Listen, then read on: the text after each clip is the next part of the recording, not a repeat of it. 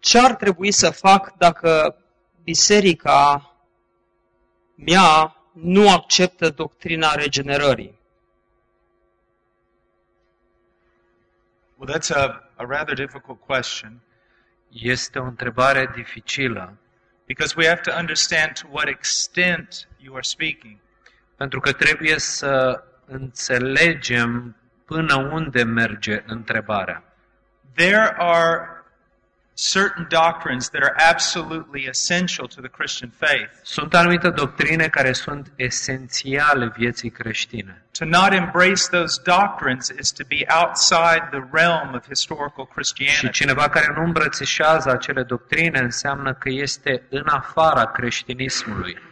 To say that a church does not believe in the doctrine of regeneration Să spui că o biserică nu crede în doctrina regenerării is to say that the church does not believe the uh, new covenant promises found in the Old Testament înseamnă să spui că biserica aceea nu crede făgăduințele noului legământ care se găsesc scrise în Vechiul Testament. Ezekiel 36, Ezechiel 36, Jeremiah 31, Ieremia 31, as it's later quoted in Hebrews 8. Care este mai târziu apoi citat în Evrei 8. But most importantly, to say that one does not accept the doctrine of regeneration Dar mai important să spui că cineva nu acceptă doctrina regenerării is to deny the very teachings of Jesus Christ in John chapter 3. înseamnă să negi învățătura dată de Domnul Isus Hristos în Ioan capitolul 3. You must be born again. Trebuie să te naști din nou.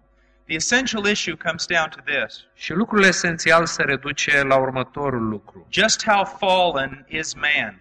Cât de căzut este omul, Just how depraved is man? cât de depravat este omul. If we accept the teachings of the scriptures, Dacă acceptăm învățăturile Scripturii, we recognize that he is dead in his sin, va trebui să recunoaștem că omul este mort în păcatele sale, he is a hater of God, că este un urător de Dumnezeu and as Martin Luther wrote, he's in bondage. și așa cum a scris Martin Luther, el este într-o închisoare, The bondage of the will. închisoarea aceasta a voinței. Now, quickly, you need to understand two things. Acum trebuie să înțelegem două lucruri. A man is free to do what he desires, Omul este liber să facă tot ceea ce își dorește să facă. but a fallen man always desires evil. Dar omul căzut în păcat va dori să facă numai ce este rău. that which is contrary to the nature and will of God. Tot ceea ce este contrar naturii și voii lui Dumnezeu. The reason why his desires and affections are evil Și motivul pentru care dorințele lui, afecțiunile inimile, inimii lui sunt rele, is because his heart is evil. este pentru că inima lui este rea. This is the reason for the doctrine of regeneration. Acesta este motivul pentru care avem doctrina regenerării.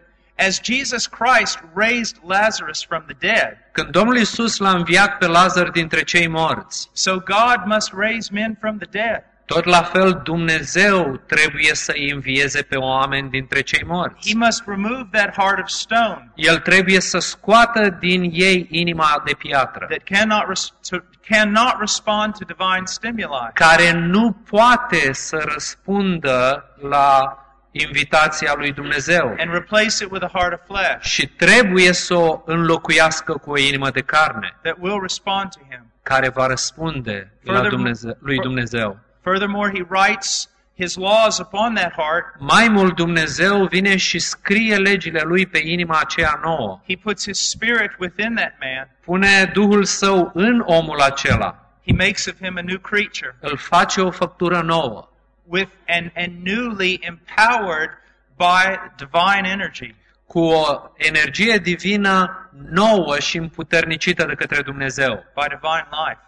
Și cu o viață divină. If you're in a church like that De către viața divină. Și dacă ești într-o biserică ca aceasta, that denies all these truths, care neagă toate aceste adevăruri, you're in a place that has um, somewhat mutilated Christianity. ești sau te găsești într-un loc care pot să spun că a mutilat creștinismul I would seek out another church și aș căuta o altă biserică.